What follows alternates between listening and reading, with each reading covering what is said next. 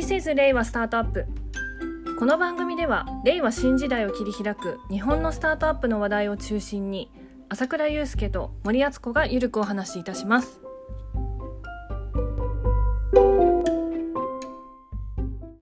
で、今回は、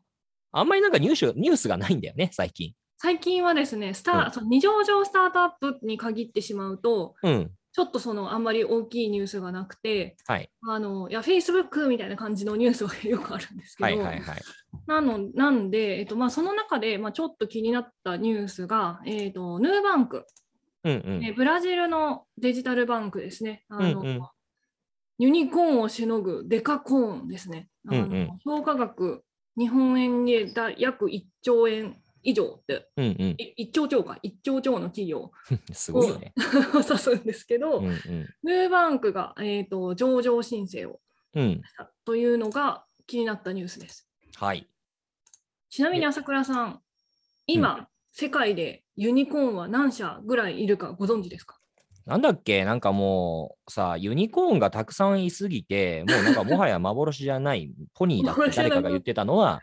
聞きました。えっ、と、いろんな調査によって数が、えっ、と、ばらけるんですけど、うん。おおよそ1000社ぐらいいるとうんうんうんうん。いうふうに言われてまして、はい。で、デカコーンも、えっ、と、これも調査によって、あの、上下はするんですけれども、うんうんうん。えっ、と、CB インサイトの、えっ、と、ホームページ、あ、出してる、えっ、と、数字を見ると、だいたい40社ちょっといるうんうん。感じになってます。なるほどね。あ多いですね。のーいや、そうですよね。僕なんか覚えてるのが、昔、あのー、500スタートアップスの US のピ、僕アメリカにいたときに、2015年ぐらいかな。デモデーみたいなのやってるんで、マウンテンビューで。で、見に行ったことがあって。で、彼らの紹介の時に、なんか自分たちの、なんかあのーなんだ、支援しているしした会社出身のユニコーンが何頭いるみたいな。発表した後に、えっと、その下の、えっと、まあ、いくらだ？まあまあ、1000億には至ってないけれども、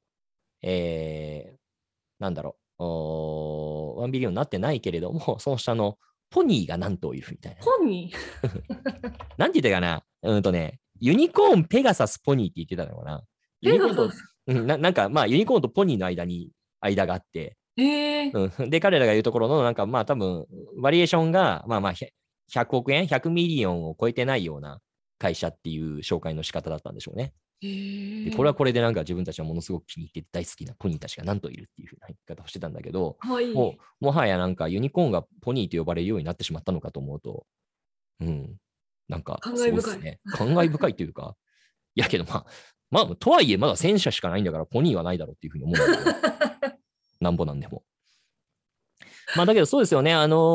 ーさっきね、森さんと話をしていて、CB インサイツのおユニコーンのリストありますよね。ちょっとこれ後でまた概要欄に貼っておこうかと思いますけれども、まあ、これ見てると、本当に、ああ、なんか結構傾向あるなというか、まあ、すごくなんか日本のスタートアップとの対比という面において言うと、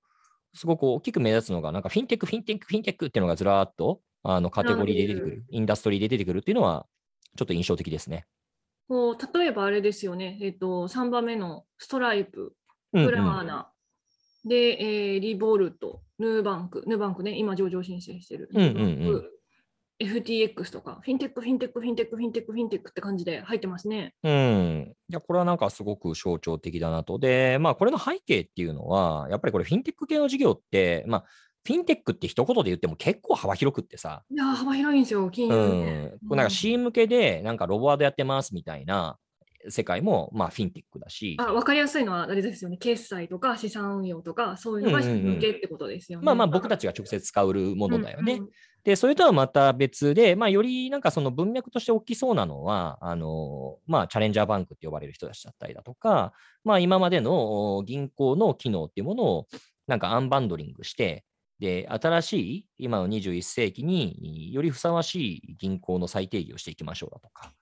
あるいは、まあ、そういったものをアンバンドリングした上で、よりモダンなものをその銀行に提供していきましょうみたいな人たちですよね。こうインフラ面をこう作るようなバースと言われるような会社さんですよね。多分ね、だからあの、バースと呼ばれる人たちも、まあ多分いろいろプレイヤーいるんだろうなというふうに思った上で、まあ多分ね、その機関システムみたいなところってのはあんまり触ってなくって、そこと接続するようなもので、だけれどもよりインフラライクなものうんうんうんというものを提供してらっしゃるのかなという理解で、すいません、なかなか言語化がうまくできてないですけど、理解で僕はいますけれども、まあまあ、何にせよ結構幅広いんですよね。そうですね。うん、で機、関システムに乗ってくるとこですね、バースは。そうそうそうそうそうそう。うんうんうんで、まあ、その上で、えー、なんだろうな、とはいえ、あのーまあ、どれも共通しているのは、まあ、結構べらぼうにお金かかるっていうのは間違いなくって、であるがゆえに、フィンテック系の、まあ、調達って結構派手な調達が多いんですよね。うんうんうんで、えーまあ、またあー調達も派手だし、また何か買収が起きるという時も、当然その、まあ、調達額に紐づいたバリュエーション、まあ、だとか、あるいはあーどのみちそういったサービスを構築するのにかかるお金っていったものを勘案した上で、結構大きい、えーまあ、買収っていうことにうん。なっていきがちであると。で、これ実現しようとすると、やっぱりそういった領域にあの結構お金を注ぎ込める余力があるのかどうなのかっていう、社会としての余力があるのかどうなのか、マネーサプライ十分なのかっていったところが結構、えー重要な論点になるはずで、だってこれってなんか調達、まあある種、まあなんでしょうね。言い方悪いかもしれないけど、ある種自転車操業的なところってあるんですよね。まあ結構あの、なんだろうな、まあユニコーンに出てくるスタートアップも、まあキャッシュ化しやすいものというよりは、どちらかというと、本当自転車操業型のものが多いと思うんだけれども、まあフィンテックってその象徴的な例だと思うんですよ。ってことを考えたときに、あのそういったあお金の供給っていうのが十分になされている、うーそういう、なんていうんですか、調達環境なのかどうなのかっていったところは、地域差出やすいんだろうなというふうに思っており、あ面白いですね。うん、そういう意味で言うと、ね、えー結構見てるとね、そういうことができるんだなっていうふうに思いつつ、ただね、あのまさにさっきお話に上がったニューニューバンクとかって、これ、ブラジルだし、はい。ね、フラーナとかってスウェーデンだし、スウェーデンです。うん、だから必ずしもアメリカとは限らないんですよね。うん。面白いよね。だからまあそこになんかまあアメリカ系のお投資家の人たちが、あーまあ、うん、まあ南米とか欧州っていうのはなんかよりなんか距離的、心理的に近いのかな？うん、ヌーバンクはあれですね、タイガーグローバルマネジメントとか、セコイアがシードから入ってたり、うんうんうん。あのそもそもあの創業者がセコイアの元パートナーだったりするので、うんうん、そうん。関係からも、あの入ってますね。まあまあそれは分かりやすいですよね。うんだからそういったところでお金を集めているっていう感じなのかなというふうに思います。まあそれがまあざっと見た時の印象1で、うんえっと、ちょっとニューバンクの話から全然外れちゃいますけど、はい。ユニコーンカンパニーのリストの話で言うと、はい。やっぱりこれず全然わかんないのが、まあ、中国どうなるかだよね。なるほど。1位、今、バイトダンスになバイトダンスで、なんか会長も辞任するって話あったじゃないですか。そうですね、そうですね。最近ニュース出てまうしたね。ん。まあこれニュースでしたね。うん。で、まあ香港っていう名前も踊ってたりしますけど、これ含めて本当どうなるかもう何一つわからない。うん。今さ、例えばさ、ユユアンファフードっていうの読むんだっけ？このエデュテック系のやつ入ってるけどどこだ、どこだ？うんと、15.5ビリオンかな？ここだの評価額のはい。会社が ありますけど、あれ、エデュテックってどうなったんでしたっけ中国ってみたいな。そうですね。今ちょっとき、あの、あれですよね。うんこう国内のこう政治的なあの事情で、うんうん。ちょっとあの向かい風みたいな形にはなってますよね。うん。まあ、あの、ユニコーンの話ほど、なんだろうな、あの、鮮烈なものではないにしてもさ、結構なんかあの、インフルエンサー的なものっていうのをすごく取り締まってるじゃないですか。はい。あれっていうのもやっぱりその、ね、まあ、党のお一党支配の体制、思想からなんかちょっと漏れ出すものだとか、そこのコントロールからかからはみ出るものっていうのを、うん。なんかぐいぐい締め付けていこうというし思考ってすごく読み読み取れて、まあ一気に振り子がが逆に触れ出したんだなってことを思うと、わかんないっすよね、これがそう。ですね。急にこう規制っていう感じになるので、エドテックのところだとあの7月に学習塾事業を非営利化するみたいな規制がこう入って、こうそうすると外国から投資してたところの株式公開が禁止みたいになってしまうので、うん。割とこう衝撃だみたいな話ですよね。まあ、海外のね、アメリカ市場の上場とかも今すごく厳しく見られてるし、うん。まあ AI とかもさ、考えようによっちゃ、これってまあそれこそ、なんていうかまあ、昔ピーター・ティールが言ってましたけれども、お共産主義とすごく相性のいい、うん。あのーまあ、なんだろうね、何かしらその社会、まあ、社会主義かな、まあ、社会をコントロールしようとすするような思想により相性のいい技術であって、うんまあ、逆にブロックチェーンっていうのは、あのもうちょっとより民主主義的なものに、との親和性が高いっていう話になるんですけれども。な。なった時に AI とかってさ、ここまでずっとなんかある種自由競争だって言って、経済開放だって言って民間に作らせてあげく全部まるっと国が管理しますっていう方向に移管するのって、えー全然あり得ると思うし、うんむしろそうしたいと思うんだよね。で、逆に絶対嫌なのは、なんかブロックチェーンみたいな分散型のものだとか、あとそれ、れこそメタバースの世界ですよ。ああいう自分たちがコントロールできない新しうんうんい社会、経済というものがあー別空間、別次元にできるっていうことに対しては、ものすごく神経尖らせるはずなんですよね。うんうんことになったときに、まあそういったものはバンバンバンバン、うん、防いでいくんだろうなと思っていて、で、そうなると何が起こるかというと、なんか、まあそれこそメタバースっていうものが、まあこれからの主戦場になるんじゃないかという期待感を持たれているけれども、そういった世界の中においては、中国発のイノベーションって生まれないんじゃないのっていう気はするよね。うんうんだってそれ禁じちゃってるんだもの。そうですね。だからこれどうなるのかなっていうことを思う一方、これね、逆に、あのじゃあ、あーまあこれある種、ものすごくそういったなんか自由主義陣営にとっては、はえーとても有利なあ追い風になりうると思うんですけれども、うんまあものすごい強烈なプレイヤーっていうものがいなくなるわけですからね、今日ライバルは。うんうんまああのまあ、TikTok は出てこないわけですよ、そこから。うんうん一方で思うのは、じゃあ、えっと、例えばアメリカとか、まあ、日本もそうなのかもしれないけれども、そういう自由主義陣営の国民国家の存在意義ってどうなのみたいなうん。のもあるなと思っていて、やっぱり通貨に対するうコントロールを握っているっていうことが、ある種国民国家が成立する上での重大な前提条件の一つだと思うわけですけれども、うんうん。なんかそういったなんかブロックチェーンみたいなもの、なんかまあなんか民衆に力をみたいなものって、まあ今なんやかんやでものすごく規制働いてるけれども、ただなんかまあ、この間の ETF とかできたのって、あれ一見なんか規制強化に見えているんだけれども、なんだろう、あまあ、ETF を承認、あのビットコインの ETF を、先物かな ?ETF を承認するにあたって規制作ってるのって、一見、一見あの規制強化に見えて、まあ、ニュースピックスとかでも見ていても、なんかそういった声がありましたけど、これなんか厳しくなるのかなって、僕は逆だと思っていて、そういったものを公に認めるためには法整備をしてるんだと。うん。である種、なんかなし崩し的にそういったものを認めていくとなったときに、じゃあ国家の存在意義だとか、パワーの源、源泉って一体どうなるんだっていう気はしますし、うんうん。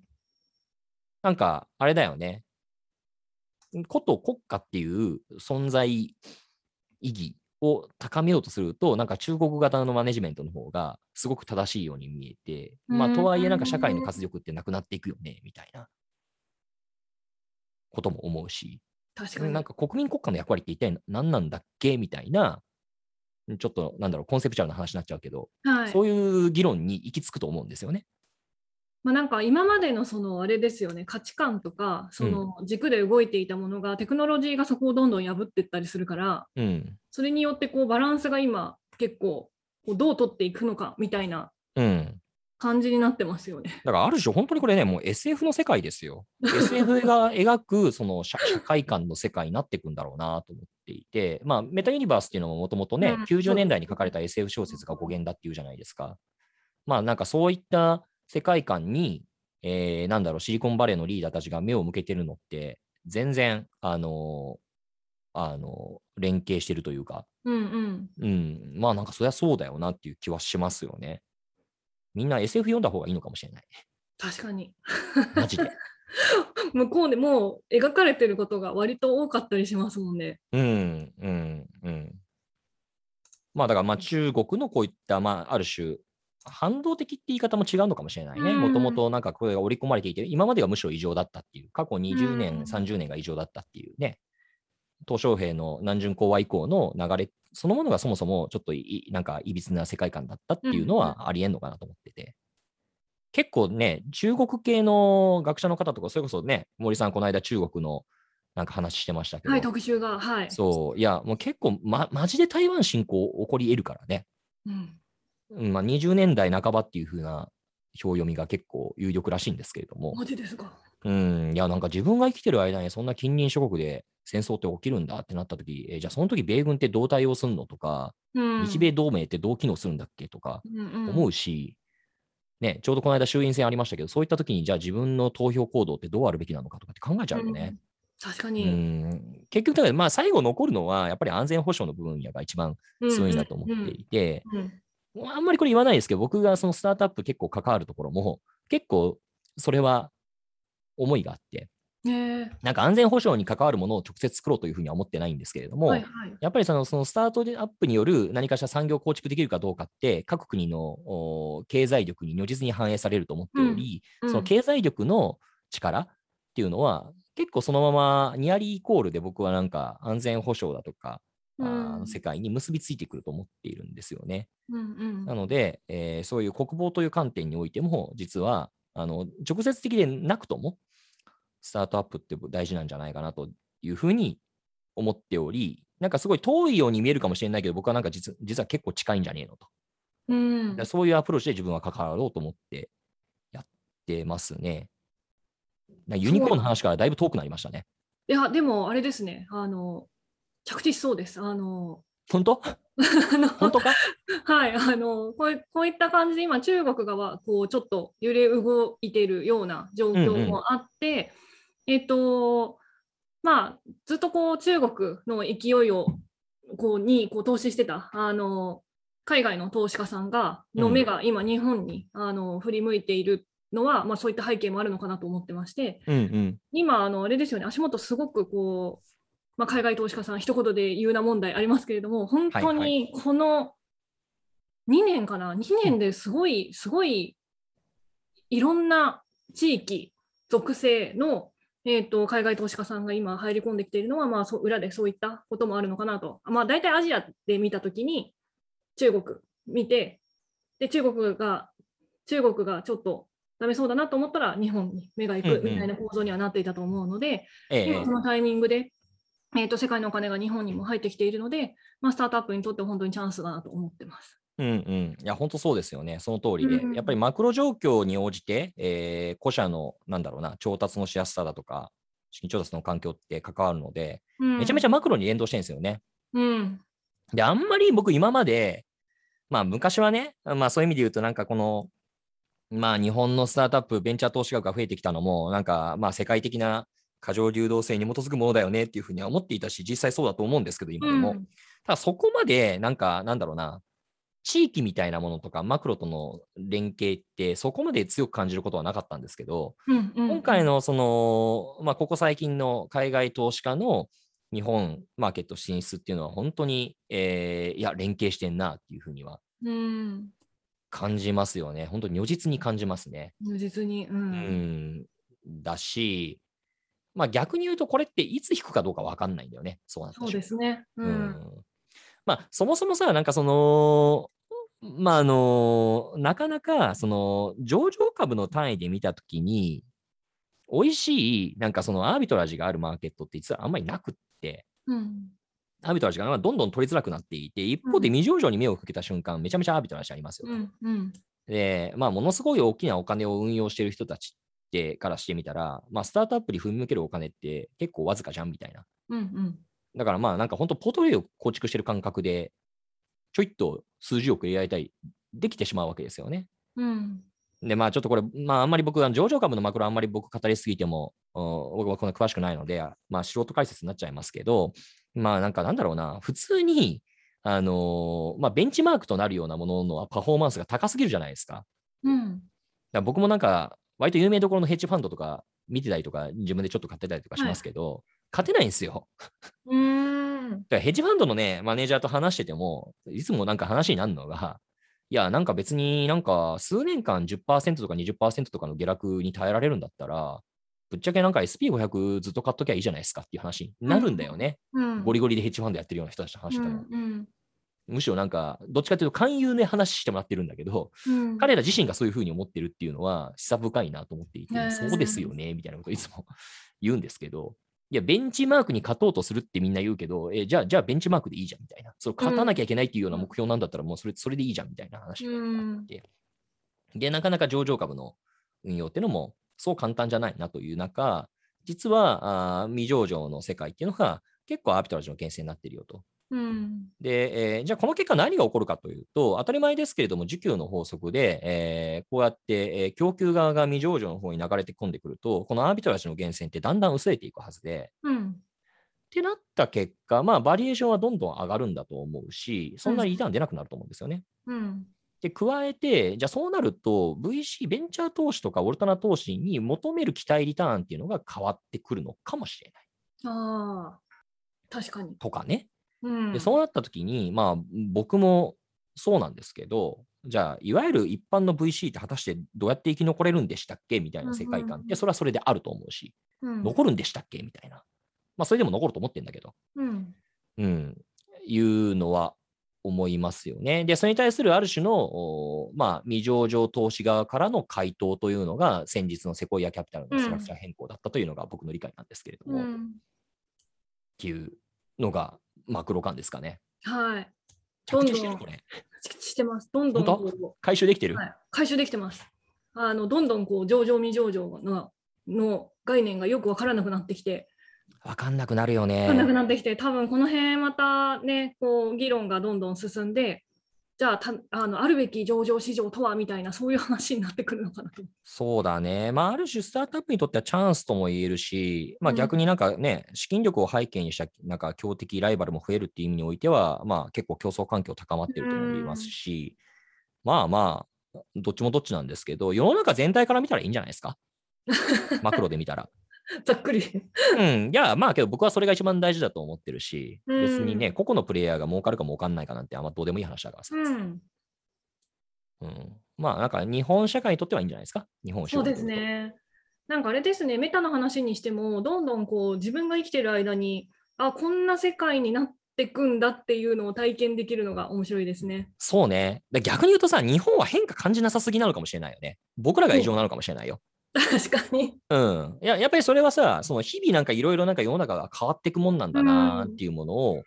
なんかものすごく変わりうるうん、世界って、それはそれであって、それで言うとなんか不思議なのはさ、なんかまあよく言う話ですけど、ちちょっとふわっとしたした話になっちゃいますけどね、はいベイエリアって別に生活のさ、なんだろう、まあなんかそれこそ生活インフラみたいなものを取ってみると、全然あの快適でも何でもないんですよ。うん。うん。だから、いやだってさ、なんか電車時間通りに来ないし、本数少ないし、あの交通渋滞すごい起きるし、なんかしょっちゅう停電するし、みたいな。で、なんか、なんか水道とかちょっとフィックスしてもらおうと思ったら、なんかものすごい時間かかって、なんか雰囲気悪いし、みたいな。で、なんだろうね。なんかそういったなんか世の中のリリアルの、なんだろうな、進展ってあんまり感じられない中で、なんかオンラインのの進化とか、ないんだろうな、ソフトウェアを加えたものの進化ってさ、本当にイーティング・ザ・ワールドなわけですよ。そうです結構いろんなものがなんかオンラインで完結できるから、だからむしろなんかもう、なんか鶏と卵だよね。だからなんか別にリアル、別になんかどうでもいいやって思っちゃったりとか、どうでもいいやとまでは言わないけれども、まあなんかオンラインソフトウェアのアプローチで解決すればいいやすべてみたいになっちゃって、うん。なっていくのかなっていう気はしますよね。で、まあ、まあ日本はなんか住み心地いいんだけど、なんか別に日々の進化ってあんま感じないからね、そんな。まあそうですね。もちろん便利になったものはたくさんあると思うたくさんある。ううんん。まあ、オンライン決済できてよかったっすね、みたいな。きこの間かな、あの、立ち飲み屋行って、はい。 cash on cash のなんか日本酒のお店だったんですけど、はいはい。支払いが全部ペイペイだったんだよね。ええ昔ってなんかさ、その500円とか1000円とかジャージャー出してさ、 cash on cash で払ってたりしたわけじゃないですか。僕が昔好きだったあの10番スタンドとかってそんな感じでしたけど、はいはいはい。なんか今って、あ、ペイペイなんだみたいな。ええ QR コード持ってきて、なんかずっとテーブルの前に置いてくれてさ、あ、これねって。あ、今500円払いましたよって、あの、マスターに見せて払うっていうのをやってて、まあ、それはいいよね。なんだっけ？何の話だっけ？あ、はい今、はい、えっ、と、これで、今、お金がいろんなところからうん。日本に流れてきているっていうのと、いろんな技術発展で、せっかこういろんな、今まで軸があったところの軸が溶け出していて、いろんなところでいろんな変化が起きているとなるほど。いう話でございました。すごいね。このユニコーンリストだけ見て、なんか適当に話そうっていう、これだけでななんかはい持つね。持ちましたね。持ちましたね。フィンテックって意味で言うとさ、まあ、それで言うと、なんか、なんだろう、日本もなんかいろんな会社さんあるじゃないですか。最初の話戻りますけど、なんかまあ C 向けのものもあれば、B 向け、まあバース型のものとかもいろいろあって、で、あの、すごく素晴らしいと思いますし、ポテンシャルあると思いますし、それこそね、BNPL みたいな世界だと、先日のペイディみたいな例もあって、あの、すごい発展の余地あるんだろうなっていうふうに思うんですけど、まあ、一つ思うのは、これってなんだろうね、まあ、日本型の発展だと思うんだけど、本来さ、このニューバンクも僕ちょっと詳しあんそこまでちょっと詳しく存じ上げないので、あんまり偉そうなこと言えないんですけど、なんだろうな、うん、なんか既存のものをどうサポートしていくかっていうよりはさ、普通なんかより disrupt っていう方向を前面に出していったりするじゃないですか。いうんうんうん。や、なんか、銀行そのものを disrupt するぜ、みたいな。で、そういうものがなかなか日本から出てこないっていうのが、別にいい悪いではなくて、面白い現象だなっていうふうに思っていて、うんやっぱり disrupt って言っちゃダメなんだろうね、日本社会で。なるほど。うん、言っちゃダメだから、本来 disrupt したい、いけてない対象があったとしても、あのーそれをサポートするツールですっていうふうに言い続けなきゃいけないし、その先にね、わかんないです。いつかそれサポートしてますと言いつつ、肝骨脱退して、その事業そのまま乗り換えていこうっていう野心を持った人たちなのか、いやいやと、自分たちはツールを提供し続けるんですよっていう位置づけでうん居続ける人たちなのかっていうのは、多分そのはいそれぞれの、まあ、描く野望の大きさによって、まあ、これも大きけりゃいいっていう話じゃないんですよ。うん。きっと違うんだろうなと思うんだけど、まあなんか、これはなんかすごい違いとして感じますよね。なんか銀行をディスラプトするぜとは言わないじゃん。確かに。で、日本でね、あのーじゃあなんかデジタル銀行みたいなものってあるんだっけとか思うと、結局さ、今のところ一番それっぽいのが、福岡フィナンシャルグループがやってるみんなの銀行だったりするわけでさ。うんうんだけどこれもなんか旧来型のプレイヤーが出てきてるわけじゃない？うん。はい。えーまあ、バックエンドはどっか他の、おはいまあ、それこそスタートアップとかがサポートしながら。っていうのがなんかね、ちょっと面白い状況だなと。本来なんかさ、一番その銀行とか金融機関ってこのフィンテックとか、あともうちょっと突き抜けた世界だと DAO とかさ、本来一番怖がって見なきゃいけない、彼らが一番脅威に感じる世界だと思うんだよね。うんなんだけど、そこのプレイヤーに関するプレイヤーっていうのが、日本の場合は、なんていうか、サポートしますっていう位置づけになっちゃっていてさ、うんわかんない。入り口が単にそうなのかもしうれない。んうんうんで、まあ、わかんないです。これは僕、まあ、価値判断できないですけど、うーん、まあ自分の好みで言うとね、なんか、デストロイなやつ出てきてほしいなっていう気は、単単に私の趣味です。思いますけどね。まあでも敵じゃないですよっていうところから入っているのかもしれないですよね。うん、だし、あとね、同時に思うのが、これけど本来ね、これを使ったらきっとあなたたちなんかアップデートしてうまくいくんですっていうアプローチスタイルって全然あると思っているんだけど、だし、まあその方が日本だとワークしやすいんだなってことは承知した上で、これね、よくさ、あの金融機関がさ、お客さんに、あのこの金融商品買ったらきっといいと思いますっていう時にさ、えじゃあお前が買えよっていうのと同じ話でさ、はいはいはい。え、このなんかプロダクト使ったらあなたの事業すごくうまくいくと思いますっていうんだったら、じゃあ自分でやるよって世界じゃん。うんうんあるよなーって思っていて、あのずっと思ってるんですよ。うんで、あんまりなんかそうやってなんかあの、それこそスタートアップとしてはセクシーじゃ決してないし、うんなんか、なんだろう、アセットヘビーな世界観になってきてつまんないなっていうふうに思われがちだと思うけど、僕はなんか、うんそっちの方がよりインパクトあるなと思ってて。ほで、自分自身でなんか、その、なんか、なんだろうな、プリンシパルとしてそれを自分たちの提供しているツールを使いながら、アップデートできるわけじゃないですか。うはい自分自身がユーザーなわけでしょでこれってやっぱりすごいいいなと思うんですよね。うんうんっていう話をこの間、なんか僕がすごい尊敬する起業家の人と話をしていたら、あのまさにものすごく同じような意見で、で、実際自分たちでやってますみたいな話を聞いて、あ、そうだよね、みたいな。まあいいやつは自分でやると。やるよね、そりゃ。うんてか別にそんな難しいことじゃなくて、なんか、まあ単になんか非効率なもの全部デジタル化すればいいじゃんっていう。うんそれだけでも随分できるよね、みたいな。DX って言って瞬間、なんかものすごい革命的なこと言ってるけど、その手前でやることなんか山ほどあるよね、みたいな。で、もっと言うと、あの、これやったらきっとうまくいくと思いますよって、すごくいいツール提供したところでお客さん使いこなせなきゃ意味なくって、お客さんそんなリテラシーありません、残念ながらみたいな世界だと思うんだよね。だったらプリンシパルとして自分たちで、あの、ユースケースを提示しながら、あ使いたかったら使ってもいいよっていうアプローチの方がいいんじゃないみたいな話を、この間ある人としていて、うんすごくそれは僕の感覚ともあって、うんうんで、実際それをやってるっていうのに、本当感銘を受けましたね。うーんというところで、はい。今回はこの辺りではい。締めましょう。はい。ありがとうございます。ありがとうございます。